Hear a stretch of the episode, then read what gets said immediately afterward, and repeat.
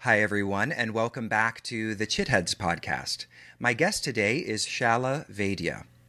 Shala is a physician and yoga therapist practicing mind body medicine in Toronto, Ontario. She studied medicine at Dalhousie University, did her residency in family and emergency medicine at the University of Ottawa, and completed a master's in public health, management, and policy at Harvard University. She has also served as an assistant professor in the Department of Family Medicine at McMaster University and the University of Toronto. Dr. Vaidya grew up in a cultural tradition of yoga and Ayurveda and has been bridging Eastern wisdom with Western medicine throughout her 20 years of medical practice. She completed her yoga teacher training and yoga therapy training with the Mohans and the Svastha Yoga Therapy. She is the creator of the Yoga of Stress Resilience Burnout Recovery Program and the Reconnect Concussion Program, both of which combine the path of yoga with the science of human function for healing and recovery.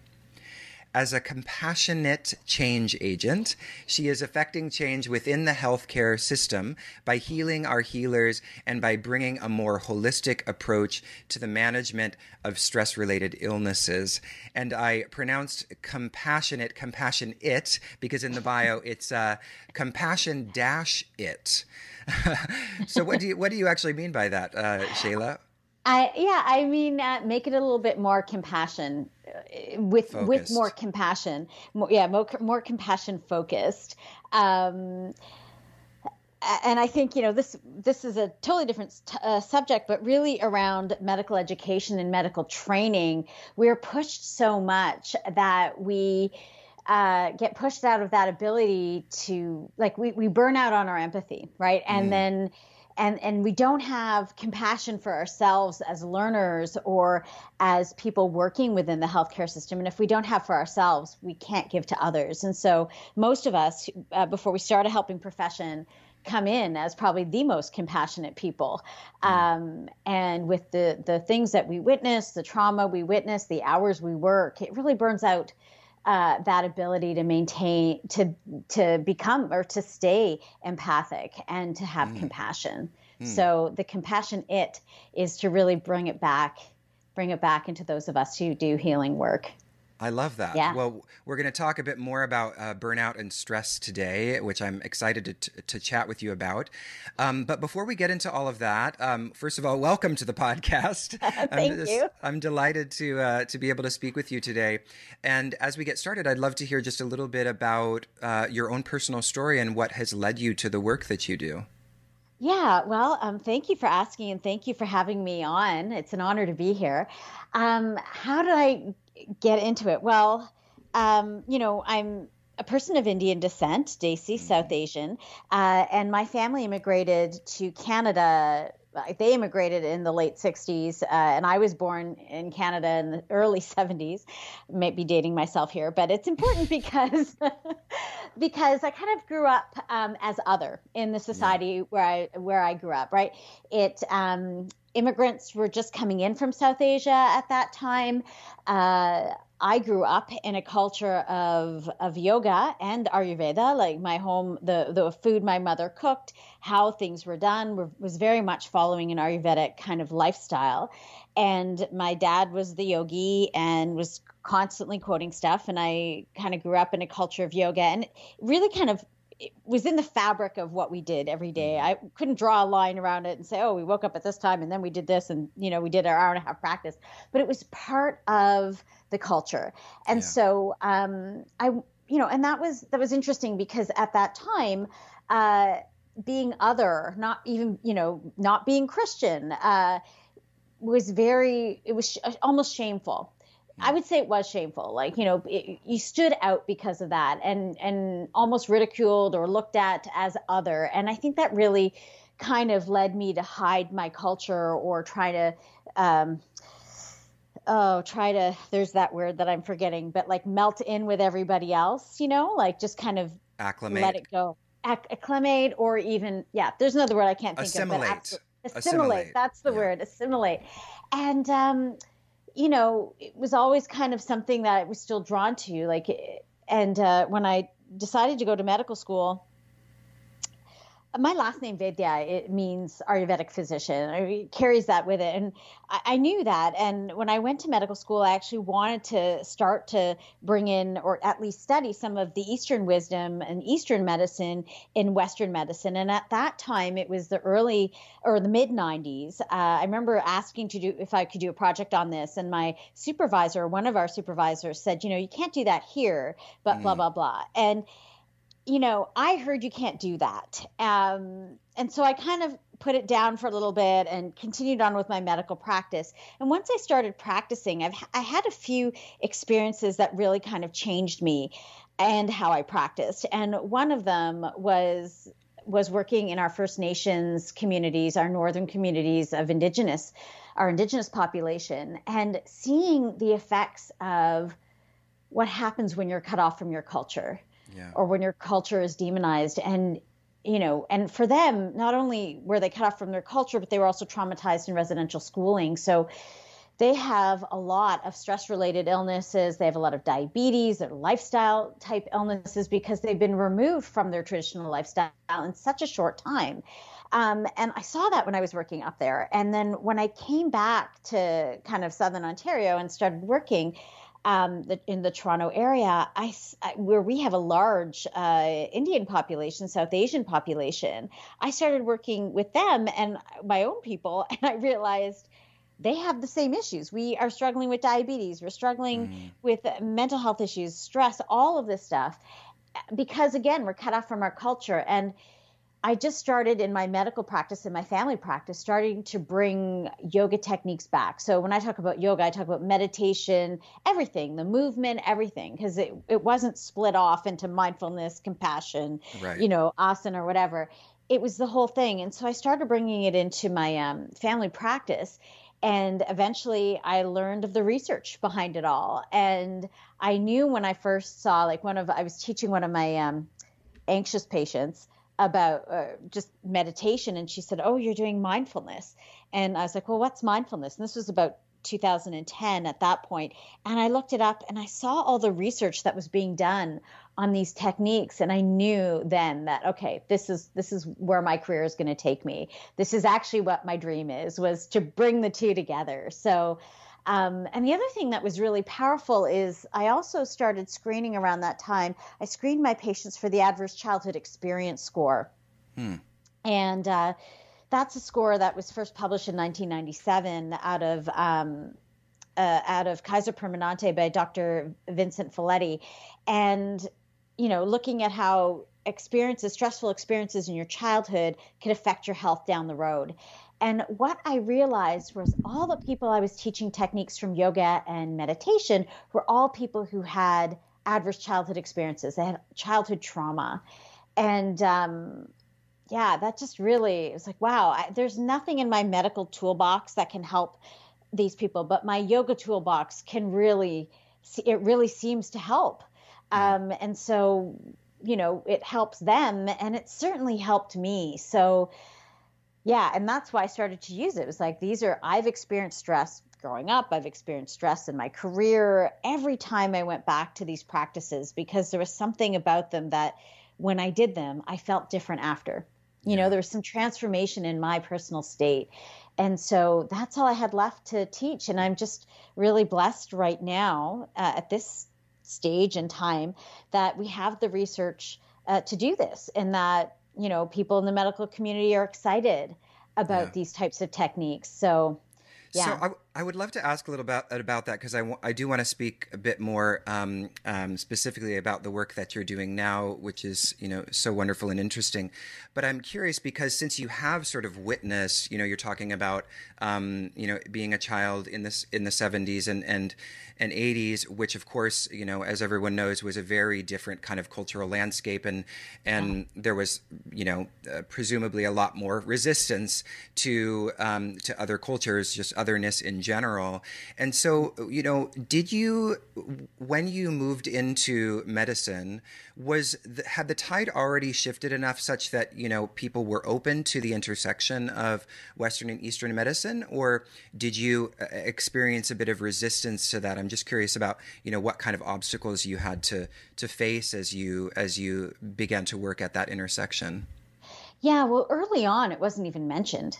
Mm. You know, it wasn't even a thought. And I think I kind of shut it down so much and the process of medicine uh, and of becoming a doctor is is a very it's it's a it's a pretty tough process yeah. you know you come in as who you are this person who's traveled and has many other views and you know very compassionate and you really get put through the wringer mm. um, so it's such a process that we all kind of come out looking the same. I know a friend of mine said it's like you, you come in as a like a piece of clay and they with many different dents and they mold you into a cube and you can mm-hmm. only be a cube after. um, and so I don't think I really retouched with yoga until I started to burn out myself. Mm. Um, and I practiced asana and I practiced uh, pranayam when I was a resident just as a way to release. I was too tired to do other exercise. So I just did that. And it was really at that time, early on, it was really a personal thing. And I think a lot of the other physicians and residents that I knew knew yoga and were doing it for themselves. And around that time was the beginning of the the the 2000s, the millennium. And at that time, yoga really took a boom. So then yeah. people were practicing it on their own.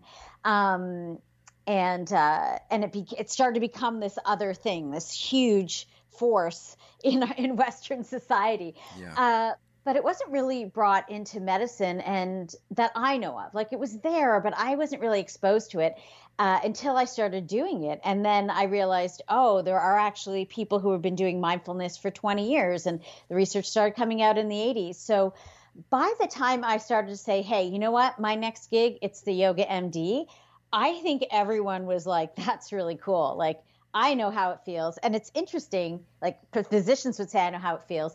And it's interesting because I do do talks for physicians and little retreats and workshops. And they don't care about the science, which is hilarious because they're like, yeah, yeah, we know. They know it's not that they don't care about the science. I shouldn't say that. They know that I have researched it and I'm doing it and they see what it's doing for their patients. So they mm. just want to come in and have that experience for themselves. And at, you know this generation of physicians many of them do yoga and we know the benefits of meditation. We can see the science about it. So um, now i don't really get a lot of i don't get a lot of resistance at all and i haven't i haven't gotten resistance. What i've actually gotten is people who are very interested in what it is i'm doing and they and a lot of respect for kind of paving a path and um, turning the ship in another direction. That's so incredible. really that's yeah. incredible, and I'm actually I'm really surprised to hear that um, that many doctors don't really need the quote unquote scientific justification to to to sort of believe in these things or to trust that they are you know working because they've actually experienced it themselves. Um, and I do want to talk a little. Go ahead. I want to just jump in. They do need the scientific. I should say they don't. They do, and I think most of them can feel it, right? And most of them understand how hard it is to study things like this. Mm. So they're happy that the science is there, and I still bring it up. I just don't dwell on it so much because um, because they really want to get to the practice. They only have so much time, so they're like, yeah, let's just practice. You've written it up, it works. I've seen it. Great, let's do it. So yeah. yeah. Okay. Yeah. So with burnout, which is something that, mm-hmm. you know, you developed a program around, um, mm-hmm uh, you know, you were talking about how you experienced yourself, you know, a significant period of burnout, and and so I just I just want to talk about burnout for a second. You know, what is burnout? How does it differ from stress? And you know, how can yoga help? Yeah, well, burnout is um, actually an occupational diagnosis according to the World Health Organization. They don't mm. actually um, they kind of say it's, it's something that happens because you're in a situation that is stressful. Um, and and uh, the the burnout is a result of the occupation, and that's done for a couple of reasons. Um, but burnout in the body or stress in the body is is what we're talking about when we're talking about burnout, and mm-hmm stress is something that goes into the body and we're built for stress, but we need to discharge it. It needs to complete its cycle, right? In order for us to return to a healthy baseline. And what happens in states of chronic stress when we're not able to discharge that stress is that builds up and we stay in either a very hyper aroused stress response where we're releasing a lot of adrenaline and cortisol. And that's affecting a lot of our metabolic um, and inflammatory processes in the body, um, and that's where it can be, affect medical illness. So. Uh, when we're talking about burnout, it's a real big umbrella term, and there's many things that fit under it. Um, and especially in my field, in medicine, it's not just burnout. You know, burnout can be thought of as, or it can be given like a weakness. Oh, you burnt out. There must be something mm. wrong with you individually. Mm. And it's not. It's actually, we're burning out as humans because the society in which we live and work is not affording us the opportunities to discharge that, that stress, to come back to rest, to allow our nervous systems to, to function normally outside of a stress state so that we can then you know, go into another acute stress state and return from it. And that's really what burnout is to me. Um, in the medical field, there's many contributors to burnout. So we have moral distress and moral injury, and that's what we're experiencing uh, right now oh, with yeah. COVID. Right, there's a lot of distress, and moral distress is when you know you can do something. Right, you know how to help, you know what needs to be done but you can't do it because of systemic issues or volume issues or shortages or something that's preventing you from doing it. And then moral injury happens when, um, you know, you try to do or you want to do something and you can't you actually prevented from doing it. And that's it's an injury because you can't do it. Something has prevented you and you're almost blamed for it you know? And mm that's a really that's a really tough thing for a lot of frontline workers to take on. And i'm including teachers in that too because they're on the front line of trying to care you know educate a population of children right now. So they're also experiencing a lot of stress. And we're not necessarily prepared for this right? We don't all have the personal protective equipment. We have shortages.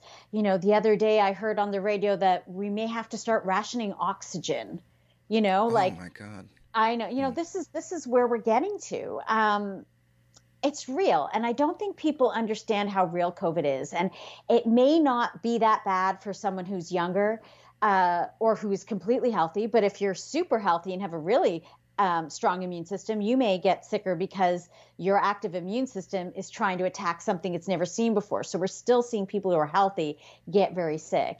And viral load is something that people aren't really talking about either. But as the virus grows and spreads in the community, it gets stronger. So depending on what end of the infection that you you may get, it can affect you maybe mildly, or it can affect you, you know, it can cause it can cause death. It can cause inflammation, stroke, blood clots. We're only now learning about the side effects. So this is real and it's serious, and we need to take it seriously. So. So when you say um, that the virus gets stronger as it uh, spreads through the community. What do you mean by that? Are you saying that the actual volume. the volume? I'm saying the volume, the amount of virus. The virus is also mutating. Whether it's getting stronger or weaker on mutation depends on that virus. But I'm just saying, as the viral load in the community, uh, that's really what I mean by that statement. Yeah, that you know, yeah, that it's going to be stronger as the viral load is higher. Do you think so. even with the mutation of the virus that the the vaccines will still be, you know, be able to to to handle it? I mean, you know, when I hear of mutation, I think, oh, then the va- vaccine won't be effective. But is that not how it works? No, it's not how it works. Um, I mean, maybe, but uh, vac- uh, viruses are made up of a string of proteins, and mm. vaccines take um, a protein sequence to present to the immune system. So the immune system can say hey uh, you know here's the enemy. You know this is what the enemy looks like. Let's fight it. And it learns how to fight that enemy so that the next time the body is exposed to it um, the immune system can tar- can say, "Oh yeah, here's the enemy," and the immune system can then attack it. So we're hoping that the mutations um, that come with co- with most viruses uh, don't change and the virus the vaccines will be effective. And they'll be monitoring that. So there there are different strains of covid that they found and they are monitoring to make sure um, much like the flu that the vaccine would be um, good for the strain that's out there. I see. So yeah. um, so before we talk about stress and kind of you know the general population, I, I want to s- stay here in the um, conversation around you know frontline workers and and just like yeah. the healthcare industry, and I want to go back to what you were saying at the very beginning about compassion, and I thought it was very interesting that you point out that there is, and correct me if I'm wrong, there is this tendency as one gets kind of continuously exposed to sort of terrible things as you would at mm-hmm. you know working at a hospital or working in in healthcare in various ways you become desensitized to that and and that the compassion actually can dissipate. And i'm I, so i'm curious a little bit about that and and to what degree you think that's a problem and how you know we could remedy that or, or, or things that people who are working very close to you know health and traumas in various ways can mm-hmm. make sure that they don't become desensitized yeah, well, that's. I'm glad you're pointing this out. Um, you're right. When we witness trauma or we bear witness to it or we're around it, we as people who are witnessing can experience secondary trauma or vicarious traumatization. Mm-hmm. Secondary traumas use one, one or two episodes. Vicarious trauma traumatization is the buildup of the secondary trauma. Um, and like I said before about that stress response, we need to we will go into have an acute stress response but then we need to discharge return to safety and rest and if we're not able to do that safely we're going to be left with uh, a trauma response that's not able to process um, and that can come back and and uh, you know turn into PTSD or turn into uh, the secondary vicarious traumatization, traumatization we see in burnout. And what's interesting, and this is research that comes from Dr. Tania Singer at the Max Planck Institute in Berlin, is um, you know they looked at empathy and training people in empathy, and they what they did was they um, they trained medical students in empathy um, and they realized they actually got worse. And that's because the nervous system the limbic system uh, uh, is experiencing that empathy. And when and the nervous the limbic system is the home of our stress response. It's there to help us um, maintain safety right? Mm-hmm. so prevent pain maintain safety keep us well. So when we're experiencing too much distress we're going to go from a hyper aroused situation where we may be challenged and where we can be helpful to a place where we're getting overloaded and our body will actually shut down so that we're not feeling all that stress anymore. And that's biological.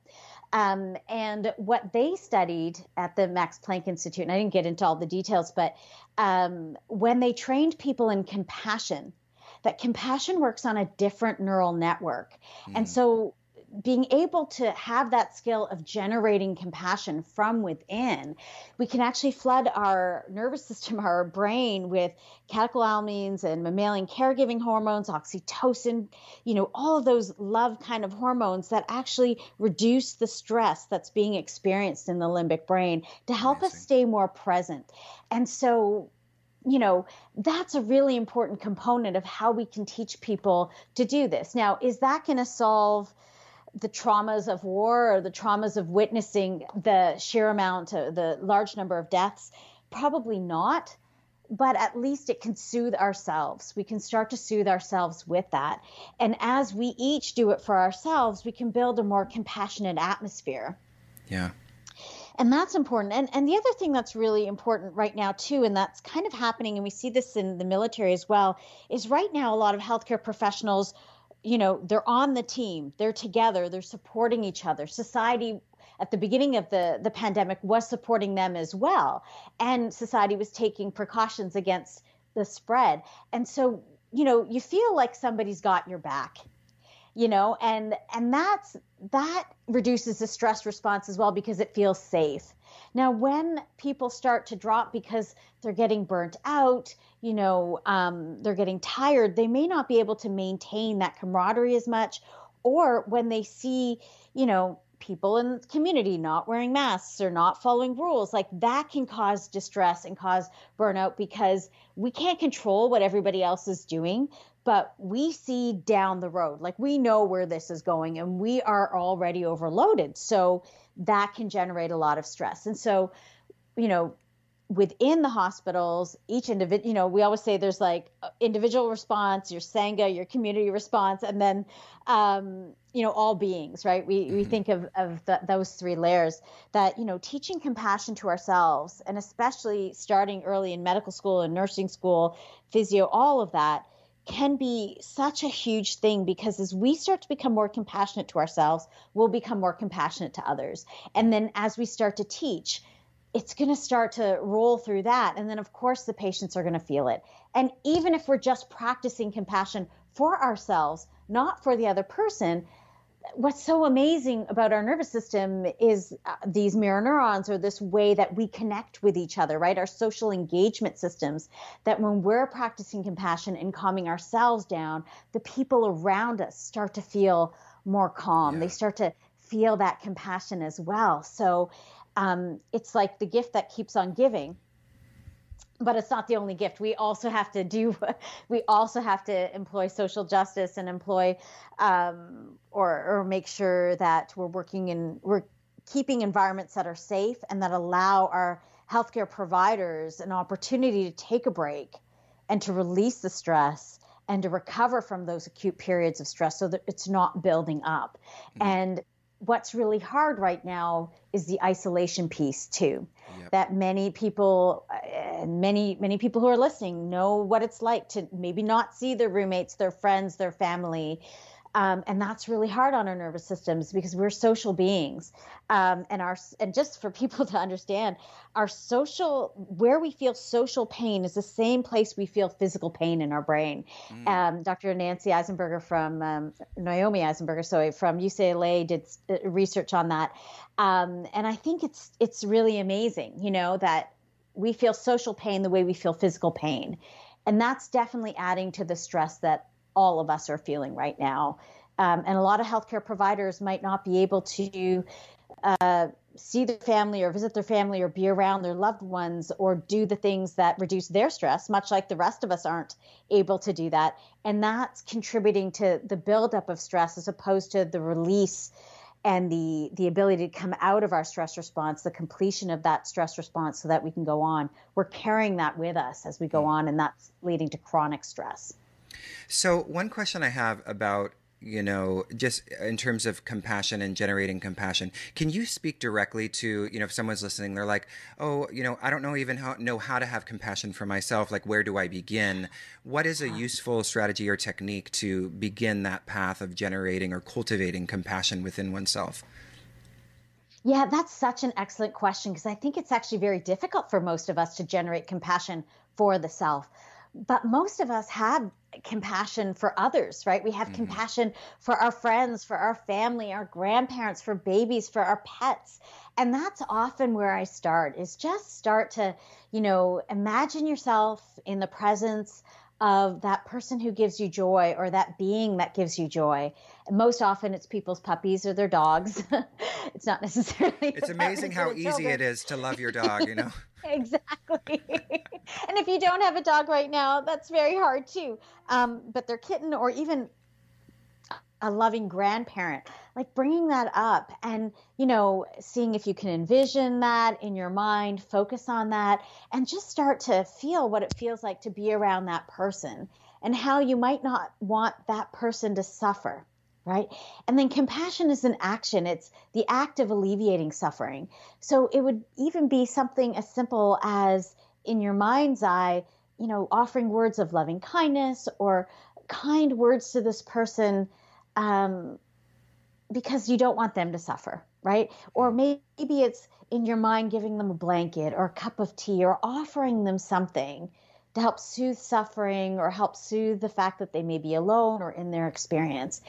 All of us have that in our hearts as in, as humans, right? Most of us, let's say most of us, uh, you know, because sometimes it may have gotten we might have had experienced so much trauma that it got taken out of us. And then compassion is actually very difficult to experience because it is so the opposite of what we experience internally daily. Yeah. but that's where i would start is to just really start about that that connection that desire to alleviate other people's suffering or other another being suffering just because then you know what that feeling is. And as you get comfortable with that and offering it to someone else then maybe you can bring yourself into that um, into that equation as well. See yourself with the other as part of your meditation, um, and start to bring it to yourself. Practicing self compassion can be really hard, and Kristin Neff, Dr. Kristin Neff, did the research on uh, a lot of this. But it can be really hard because talking to ourselves in a compassionate voice or a kind voice, even, may be completely different than the voice we're used to hearing in our head. Um, and it can be startling because that inner critic that's often there, or the critical voice, or whatever the voice is, that often came up or evolved in our head for some reason. Maybe it kept us safe, or maybe, you know, provided some reason for it to be there. So when we start having the compassionate voice, and when I talk about the compassionate voice, I'm not necessarily talking about the angel that says you can eat all the cookies or eat all the ice cream, you know, because that's kind of I like the angel voice. and devil. Yeah, but it's I like that voice too. Um, but it's more one a compassionate voice is more one that kind of is kind to you and holds you accountable, right? Yeah. So, um, so it's if we can start to develop that.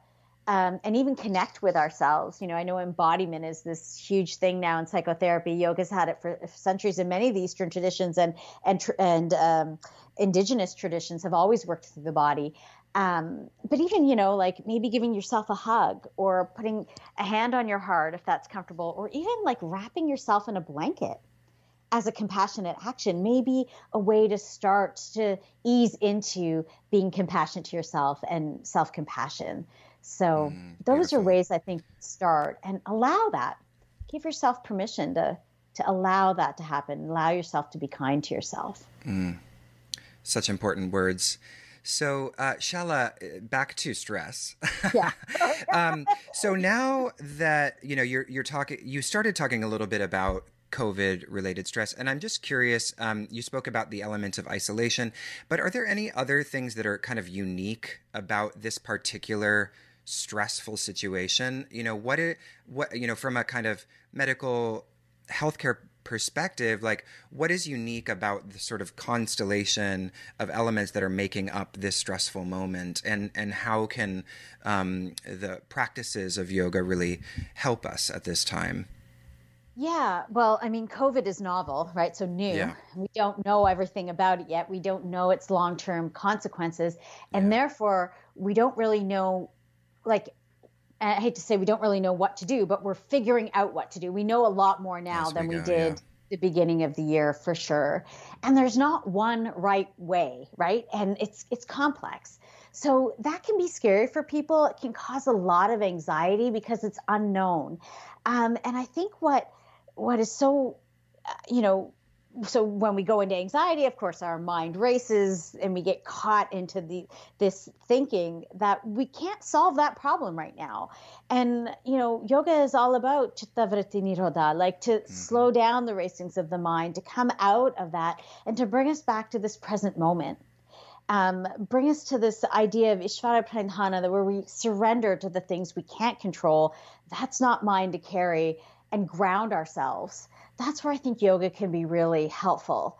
Um, and the process, the eight limbs of yoga, looking at the yamas and the niyamas, how we treat ourselves, how we treat others, recognizing that as a global community of humans, we are in this together and you know we need to treat ourselves well but we also have to have that respect for others and then you know as we follow the eight limbs of yoga um, asana the movement can just help us release stress because stress goes into the body it needs to be discharged from the body we can talk about it all we want but it's really that action of moving it out of the body that helps us the pranayam like working with the breath especially exhale focused breath we have lots of information on exhaling, being able to stimulate our parasympathetic rest and digest nervous nervous system. So that can help us. Um, the pratyahara, the sensory, sensory withdrawal- withdrawal, dhyana, and samadhi, like coming back to a place of meditation to bring us back to this present moment, grounding right now. That we might not be able to control everything that's out there, but this moment, we we we're okay. You know, we're okay in this moment.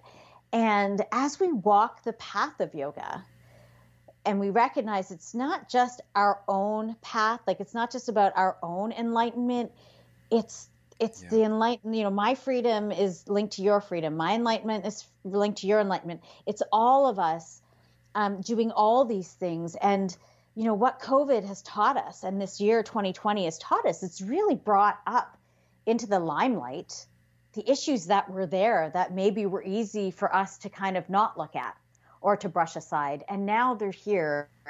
Um, the health disparities, um, the disparities between race, the disparities between societies, all of this stuff is coming up now, and it can be very overwhelming.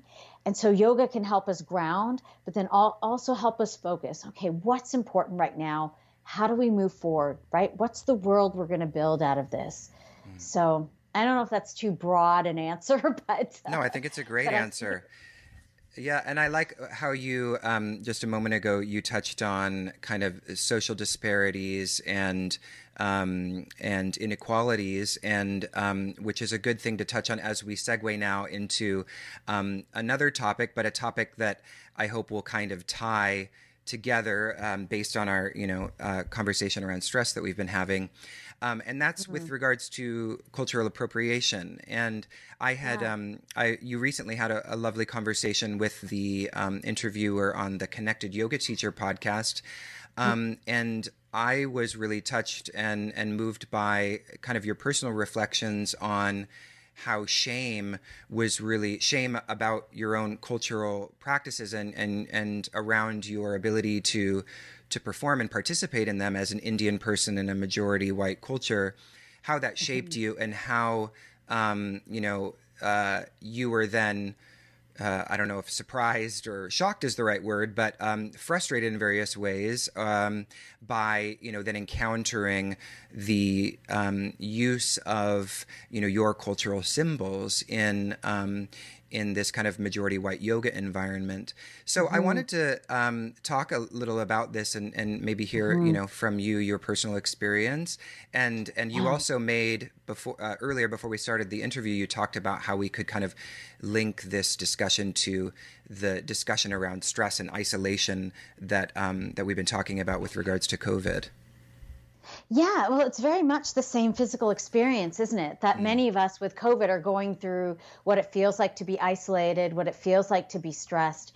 Um, and these were the same physiological or feelings that I had growing up, uh, maybe being teased for. Um, for my culture or teased for you know indian food smells right being teased because yeah. i smell uh, being teased about my name people not being able to pronounce my name um, being teased for the culture. Like uh, you know you didn't feel you didn't feel comfortable necessarily celebrating Diwali or celebrating other things that were important. And so because of that my own culture kind of got downplayed and yeah. I was almost embarrassed. I remember being a kid and being in class and we had to this is just a memory that I'm having we had to tell our teacher what our parents names were and everybody's parents names were John and Mary and David and you know and my parents' names were Om and, and Kiran. And I was embarrassed to say my dad's name because I was like, oh, it's so different. I'm going to yet again be different. I'm the brown kid, right? Like, I'm the one who's not like the others. And that was really hard. It was actually tearful. Like, I, I remember having like tears in my eyes because I, and I remember, like, I didn't want to say his name, which is terrible. And I, of course, the world has changed so much now. I, I don't think, I would hope kids wouldn't have that feeling now um, to say their names. But um, so then it was really hard. Uh, you know, you spend your life trying to to fit in um, after having been teased, or even it's the look, right? Like it. I think people may downplay the effect of microaggressions. Yeah, absolutely. Right. The you know, like just little looks or subtleties, or oh, we'll just say it this way, or we'll just do this um, and how that takes away from your identity or how that shuts you down. Um, and there was a lot of that. And so then, you know, as I said in the in the 2000s, as yoga started to boom, um, people were taking on Indian names and they were doing all these things with the Om symbol. You know, the Om mm-hmm. symbol, very much like the cross or the Star of David, um, is a sacred symbol for Hindus. Mm-hmm. Um, and to see it kind of plastered everywhere and to see like mantras on people like tattooed on people's uh, on people's feet or something it just it's not it's not how we would treat it and so it's kind of like a double whammy when that happens and I remember going to yoga conferences and you walk in and everyone's white, everyone's like skinny and in Lulu and it's just it's so, you know, and then people like when I would talk talk to people, people like saying, "Oh, you should take my yoga teacher training or you should do this with me." And it was just like like, do you not see who I am? Do you not see You're like, Girl. where this comes from? Yeah, like I'm brown, I'm Indian. This is a part of my culture. Mm-hmm. I could teach you actually. Um, and you know, so it was, it was real. It's really hard. And I don't know what else to say it, but I felt dismissed. I felt that it was hard. I felt people once again don't see me. And not being seen, that's what we all we all want to be seen. We all want to be loved, right? And that disconnection that happens. Again, we were talking earlier about that that social center, a social pain center in our limbic brain is the same, or it's in our insula, is the same place uh, where we feel physical pain. We really feel that and and I felt that. And I remember going to um, I mean, so many episodes with this, right? Like walking into a yoga studio, having somebody uh, sing kirtan, which is a beautiful hymn, but like being again in like workout clothes, not having my hair covered. Like it's like this isn't mm-hmm. how we perform this music. This is very sacred. Um, going to yoga conferences and meeting people who would introduce me with their their yoga name. Um, and then like not rec- like the th- it's just it's hard because you know that's not necessarily the name they put on their resume to get a job. But if i put my name on a resume to get a job and it sounds different i mean research shows studies have showed i will be less likely to get that job because if my name sounds ethnic and we see mm-hmm. this all the time if i have a black sounding name if i have a chinese sounding name you know depending on where you know where you're applying for jobs it can get it can be held against you so to have people take on names. Um, and listen i know people who have gotten names from their guru. They they are um, they're well studied. They respect the tradition. Those aren't the people i'm talking about. I do have respect yeah. for them. I will tell you I, I hold a little bit of a grudge until i meet them. And then when i get like oh i get your story now. All right that's fine. Um, but it's it's just really hard. And people kind of using the symbols uh, for sale uh, to promote themselves and to say how yogi they are and whatever. It's just it's it's i don't know it's almost like a slap in the face. It's it's it's hard. Yeah. Uh, well, one thing that one thing that sort of stood out to me um, as you were speaking about, um, you know, feeling not seen in what you know of all spaces should be the pl- space in which you feel most seen right in, yeah. in a space that is purporting to be um, you know a kind of yogic environment and it's interesting because it made me think of how um, you know and and we'll talk about whether or not you think this changing in a minute but how especially in the early days of kind of yoga's transposition or maybe particularly in the 90s and 2000s mm-hmm. when it mm-hmm. became much more explosive and much more affiliated with you know just exercise right, that it's yeah. almost like the, the there's been this reconstruction by you know majority white people with these symbols and iconography and all of this stuff and yet it's a reconstruction of an environment that's been reconstructed in a way that you're excluded from you know and that brown people are yeah. excluded from and it's only really now in the last couple of years that we're having these conversations and um, and and really recognizing, seeing for the first time what what that you know what the violence is of that. And and so I'm curious, wow. you know, how your what your perspective is now, sort of in the current environment where where there's really a lot more attention being placed on on on remedying this in various ways or being sensitive and and maybe your own um, thoughts or suggestions uh, for you know people um, practicing yoga and interested in in the Indian traditions, um, what you think is a good kind of approach.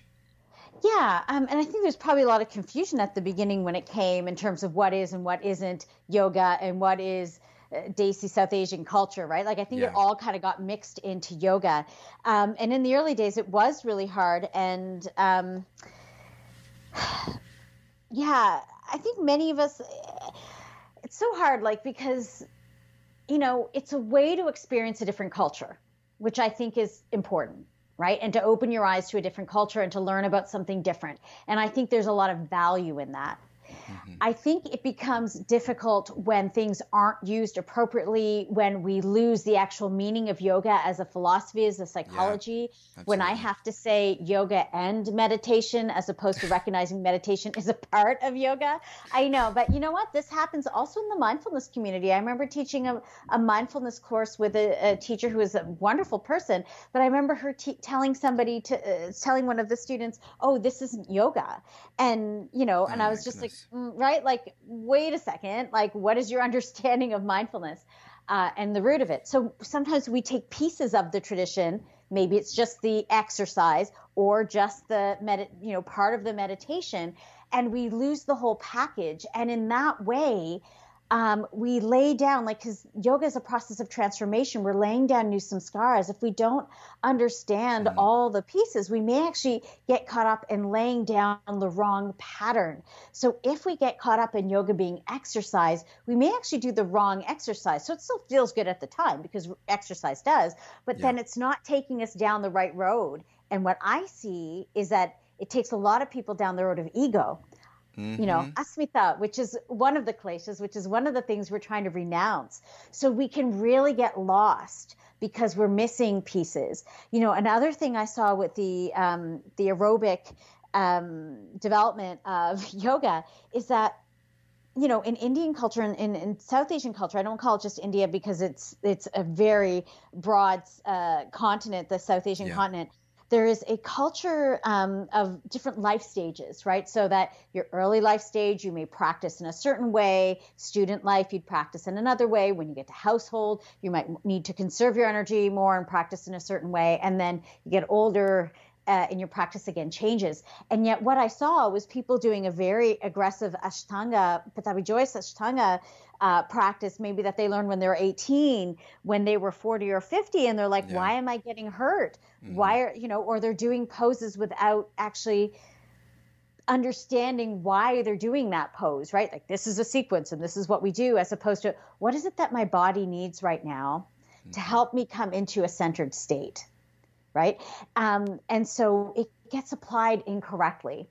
And what I see in the mindfulness community is this, oh, mindful, you're just supposed to watch and be aware and not really respond to anything. And it's like, well, that's that's traumatic for people who have trauma. Because if they sit in meditation and their nervous systems start to calm, these things are going to come out. And if we don't have you know, if we're not aware of the side effects of what can happen when we start to practice, we can actually do more harm with some of these practices. So it's really important that as students of yoga, of, as teachers of yoga, that we understand and that we're studying, um, you know, the Yoga Sutras, we're studying the basics, we're studying the effects of what it is we're teaching, and we understand the latent impressions, the samskaras that we're laying down right? Mm-hmm. Because how are these causing transformation to allow us to get to freedom?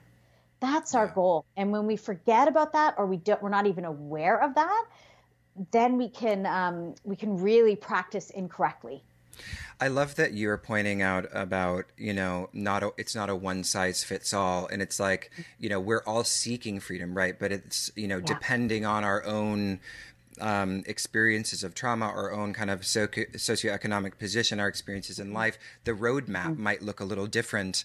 And yeah. as I hear you, I can really hear your yoga therapy training because that's what I really admire about the Krishnamacharya lineage is, is mm-hmm. you know, mm-hmm. Krishnamacharya the you know the father of modern yoga right is yeah. the is the one who is prescribing different things to different people and then the the thing that gets most passed down uh, despite that is this kind of you know and i don't want i'm not criticizing a ashtanga no. or ashtangis but it is a sort of one size fits all kind of model right yeah and I think what's so brilliant about Krishnamacharya is that when you study with the students and see what they teach, right? And you look at who they are as people, you can see, okay, he gave them this practice because this is what they needed to work on, right? He gave that person that practice because that's what they need to work on. And of course, they kind of know it, but then they're like, a lot of them, not all of them, will say, this is how my teacher taught it, and this is how it's done.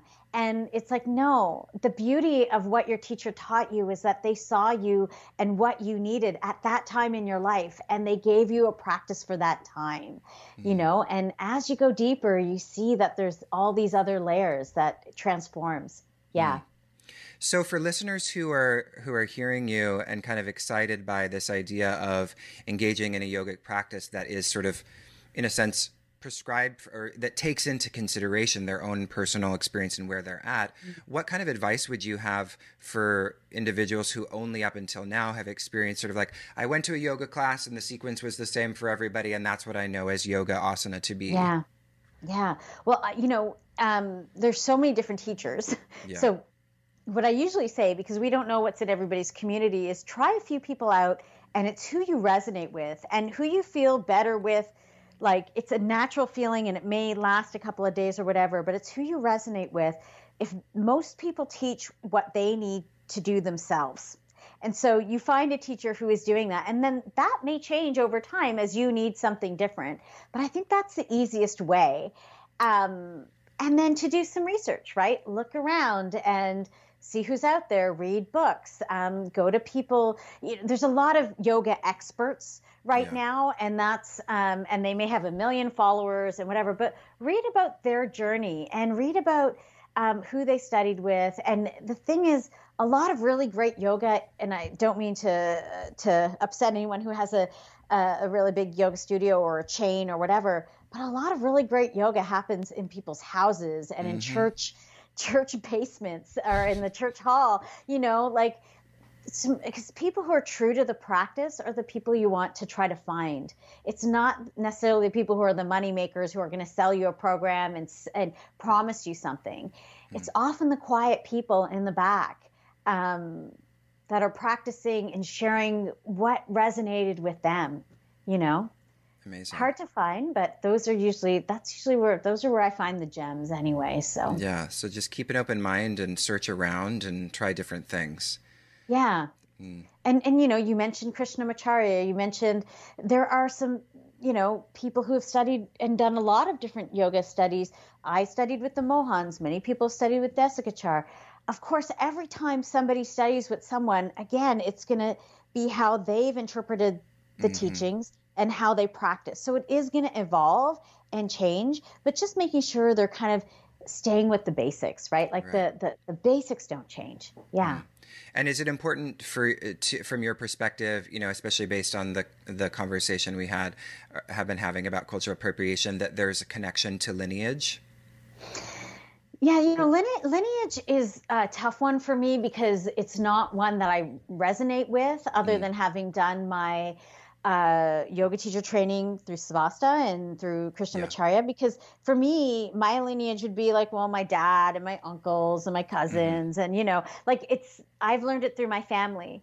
So um, I think it's important, especially here, and especially as people often and should uh, thank and appreciate and acknowledge their teachers, that you recognize that there's different schools and different ways that this philosophy, because it is a philosophy, much like all philosophies, have been interpreted and practiced.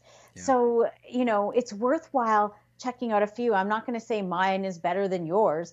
Um, I think that each one teaches it in a way that resonates with them and it's you are your own individual so it's finding something that resonates with who you are, who we are, who I am as a person.